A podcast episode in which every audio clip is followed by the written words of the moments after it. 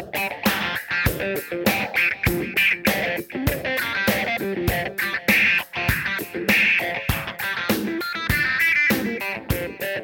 work in a high school in Vermont.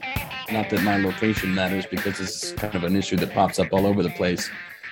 But um, there's just been a a fear around vaping products, despite the trends in the opposite direction of people's persuasion. It seems. Um, I remember just before the pandemic, that was what everybody was talking about in the school. How can we, you know, this vaping is just such an epidemic. People are going to become addicted quickly. It seems like more and more people are vaping more and more often. And once people get hooked on things like nicotine, especially vape products that are uh, that have flavors in them, and you know, kids don't know any better, and they're going to be forever hooked. So what are we going to do? It's huge. Um, and then I remember, was it just before the pandemic happened? Was it in the midst of it? I can't remember. But there was a, you know, there was an article and there was news that was going around about people using vaping products, ostensibly using vaping products and dying of this mysterious illness from these mysterious chemicals and vapes. And it turns out that it was what was happening was there were aftermarket cartridges um, that were being inserted to uh, THC kind of vaping vape devices that had what was it, vitamin E oil or other kinds of concentrates in them. In other words, the the thing that people were concerned about in that mass media wave wasn't vaping products in earnest being sold off the shelves, but a sort of a black market, if you will, um, roundabout way of getting THC and vaping products. Um, now, with all of that, is coming a, a new push from the FDA, hoping to ban specifically Juul products. Um, being clearly the most favorable vaping product of them all. And so the people who are using them often are are teens and adolescents, but at the same time, a lot of people who are using them are adults who once smoked and no longer do, or smoke and are using them as a cessation tool. Anyway, right now the headlines that people are probably familiar with are that let's just make it simple. Let's just say the FDA wants to ban vaping products, specifically Juul products let's stop there for a minute. Let me get your thoughts on this initially. Well, let's let's I just want to conceptualize where we're at in the world. Um, vaping is presented as a strong harm reduction technique by people we know. Um, some of the leading people in harm reduction because they say it's a less dangerous version. It's not damaging like a tobacco product. And for many people, it's a route out of smoking and has a benefit that way. You're in a school environment where people are focusing on well, does it lure people into using a nicotine product? And of course, they emphasize the addiction part of the equation. It's sort of when addiction is thrown into the mix, the whole thing uh, goes up in flames. And leaving out the addiction side of it, how do you how do you feel about vaping yourself as a habit among high school kids? I see it as a habit among others that high school kids have you know, one of the things that, um, first of all, what's interesting is that just a data conception is that um, as more people, more high school age kids are vaping, uh, many, many fewer of them are using combustible tobacco products. Uh, the idea that vaping is considered a tobacco product is a sort of a sleight of hand in general. But you're asking, all right, well, how do I see it as a habit among kids?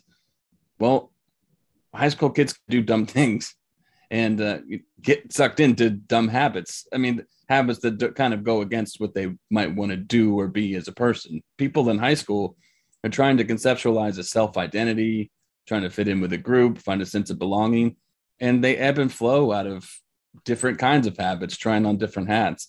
It's almost like, um, you know, when a two, three, four year old kid is playing what you hope they're doing is some sort of dramatic play and literally trying on different hats and and clothes and wear and trying out different scenarios. High school kids are doing the same thing. It's a different state of development, but they're trying on different. So the idea, you know, one metric people use to say, well, how many people are vaping is how many people have tried it in the last 30 days.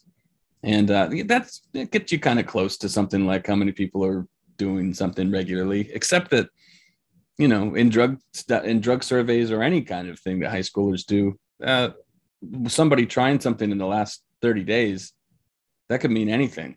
I mean, that could mean you can imagine, like, I can just if I want to paint the picture of some sort of an archetype, I can imagine somebody at a party who's not really interested in the party, who's a rule follower, and you know, friends are doing it, and this is a guy who seems is thinks that there's a narrative about him or her as a stick in the mud, so he tries it one time, but it's not something he's interested in pursuing long term. Or I can imagine somebody who uh, is bored in school and feels trapped in school, and they're one of the kids that I've known who vapes in the bathroom to, to get out of it's something to do while you're getting out of class. And of course, that's there could be habit forming. There rituals associated with something like vaping or smoking or anything that um, you could get into sort of a cycle and you could find yourself in a place that is difficult to get out even after you learn about some you know negative health effect but i think you have to kind of take that all together and when you do I don't think there's anything alarming about something like vaping more than anything else that we could be worried about among high schoolers. The, the dichotomy is between well, do people choose to do something and are they addicted and they can't escape it? And one thing you and I and many harm reduction people are fighting against is the idea that addiction is um, tattooed in your brain. Mm-hmm. You'll never escape it. That's huge. And you and I take a more flexible view of it, where you see somebody engaging in even the most addictive behaviors, like with heroin, as being very contingent on who they are and where they are at a point in life. And you've also pointed out, well, okay, things with, even without the high hardcore model of addiction oh you've tried heroin and now you'll never be able to escape it people can lapse into a kind of a habitual set of behavior. And i think you have the ability of dealing people admire your ability to deal with high school kids. And i think this is going to come up it has come up and it'll come up in many of our discussions because you have a positive outlook on their potential and their goals at the same time that you're relatively laissez faire about anything that's taking place at a given moment, which allows them to relax a little and perhaps to more thoroughly evaluate what it is they're doing. Mm-hmm. That, that's, that... re- that's really well put. In my frame of uh, reference, you know, I work, I guess, in my milieu it, are people who say, well, they make this correlation that, um, well, a lot of kids are vaping. And then there's this heightened kind of hysteria that, well, nicotine's probably luring them into this product. And at the same time, kids are being annoying. You know, like kids are not in class, kids are vaping. Kids are, um, you know, leaving the school grounds so that they can vape kids are buying these vaping products before they're of age to do it. So not only are they being lured in, as their this narrative may go, by nicotine, the nicotine and this alluring thing about vaping is causing them to skip classes. It's causing them to be annoying. It's causing them to be like destructive teenagers. And you know, you could look at it a different way. You could say, what the hell is going on with us and what we're doing that makes kids so uninterested in everything about our system, about our community. Um, you could leave vaping aside. Before there was vaping, there was everything else, and you always want to scapegoat because that's easier. But the real, the broad, the more fundamental question, radical maybe you'd say, is what is it about the frame that we're framework that we're providing for kids that make them so resistant to it? That is actually not building any sort of sense of community and sort of does um, make them vulnerable to taking risks that they might not otherwise if they were engaged. Which is another way of rephrasing the whole addiction issue. The issue isn't what are people escaping into and that is capturing them. It's what are they uh, running from or not being finding appealing. And that refracts itself through the entire addiction field, like deaths of despair, is people are dying at earlier ages. They're people with the least engagement in the world. They have high school degrees and less. They aren't married. They're they may be younger, but that extends through middle age. They're often isolated single men without a kind of career. And so the remedy for that is what? You know, eliminate painkillers or and find some way to attach to them. And you're not afraid to confront that issue. I always make the joke you're eminently employable. Mm. Because in a high school setting, it's almost like they say, oh, let that person talk to Zach. It's sort of somebody that seems to be intractable that isn't being able to be reached, you don't find that contradiction in dealing with them. You don't, you're not put off by it or afraid of it or at a loss for dealing with it. No, because at, at, a practical level, I mean, what else are you supposed to do? Now, this is where you're, um, I'm glad you kind of broadened the scope a little bit because, of course, the idea, what we've been talking about here week to week, is that we have addiction all wrong. And some might say, well, isn't that the kind of philosophy that people talk about, but it doesn't really matter in life? Like, who cares what addiction is, what it isn't? Well, this is where it matters. You know, the, the narrative that, you know, one narrative that sweeps the country or world, that Western world that could keep people safe versus harm them, that matters a lot. So there's a big difference between our conceptualization, which is that actually, no, nicotine, there's nothing about a drug that's inherently addictive you know, there's not just because nicotine is in a thing doesn't make the thing addictive. It's the ritual around it. It's what relief it gives a person. It's what's going on in the the in their lives that um, that that may draw them into something like an escape. Well, that all matters, but the drug itself doesn't. And that's why you and I are always going to be on the side of vaping because everything that everything that scapegoats a drug that starts back in primordial history. You know, various drugs have been scapegoated as the source of all evil, including alcohol, and only more recently opioids. In the, it was the 20th century for opioids. In the 19th century, alcohol was the, the demon drug. And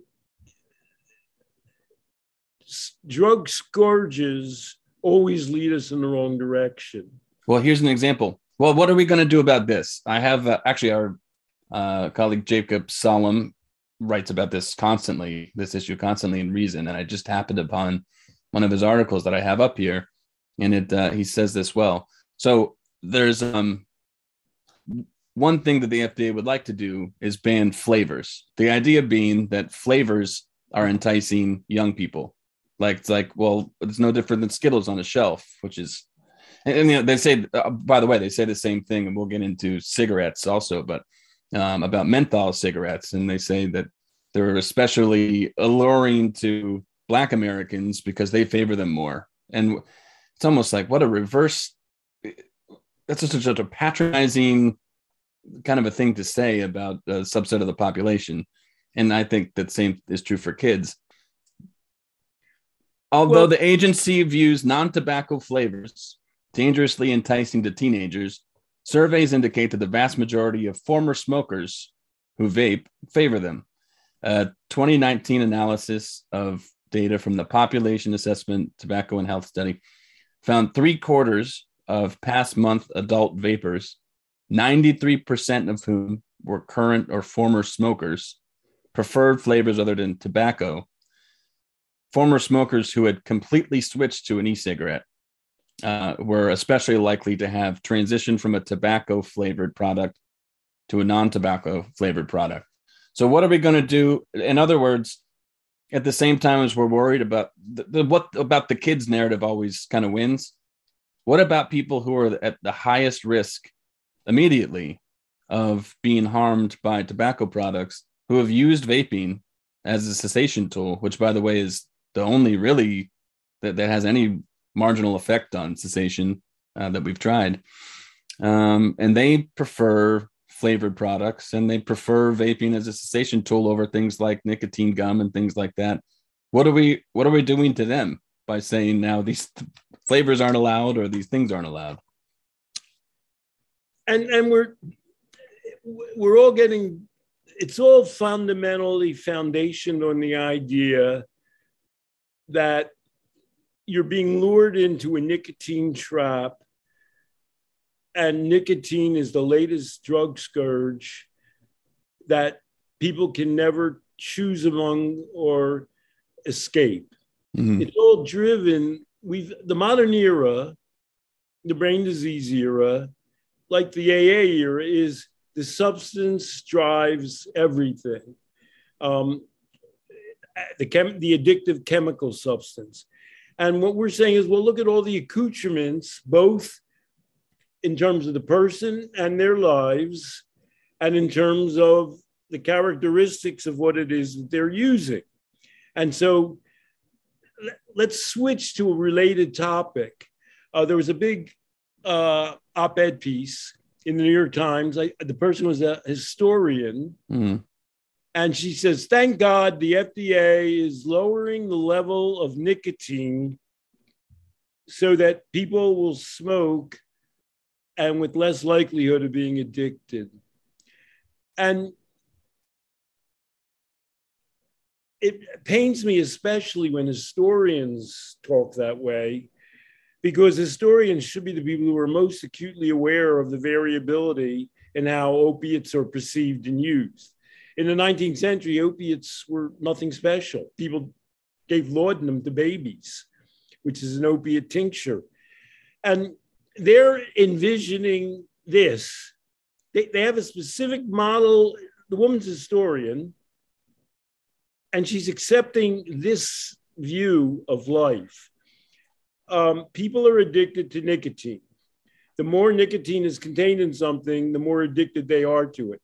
The more habituated they are to that level of nicotine, if you lower the level of nicotine, supposedly what would happen is that you would smoke more to maintain the same level of nicotine. It's a nicotine maintenance model.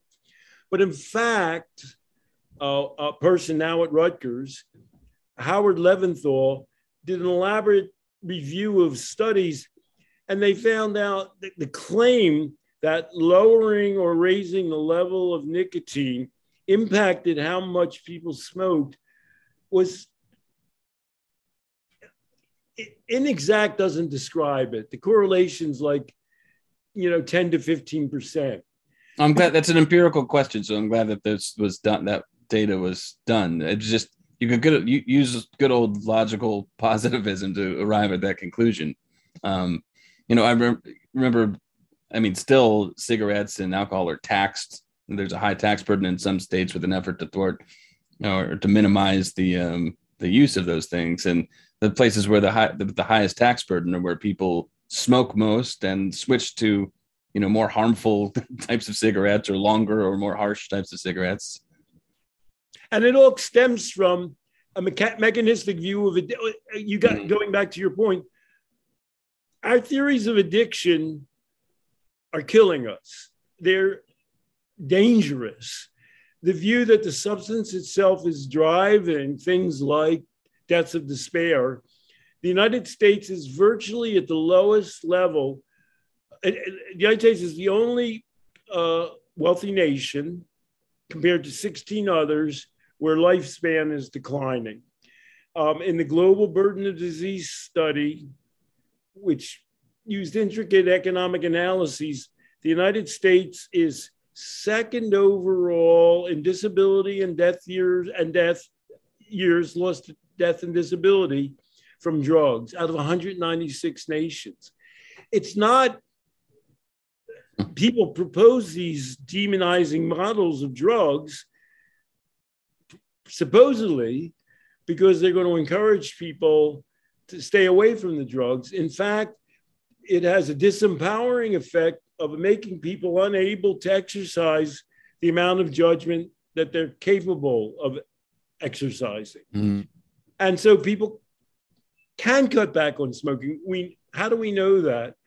Because the smoking isn't what's now what smoking used to be. Uh, to be a smoking addict, you used to have to smoke. The average smoking addict smoked a pack of cigarettes a day. The average smoker now only smokes six or seven cigarettes a day because it's tough to smoke anymore.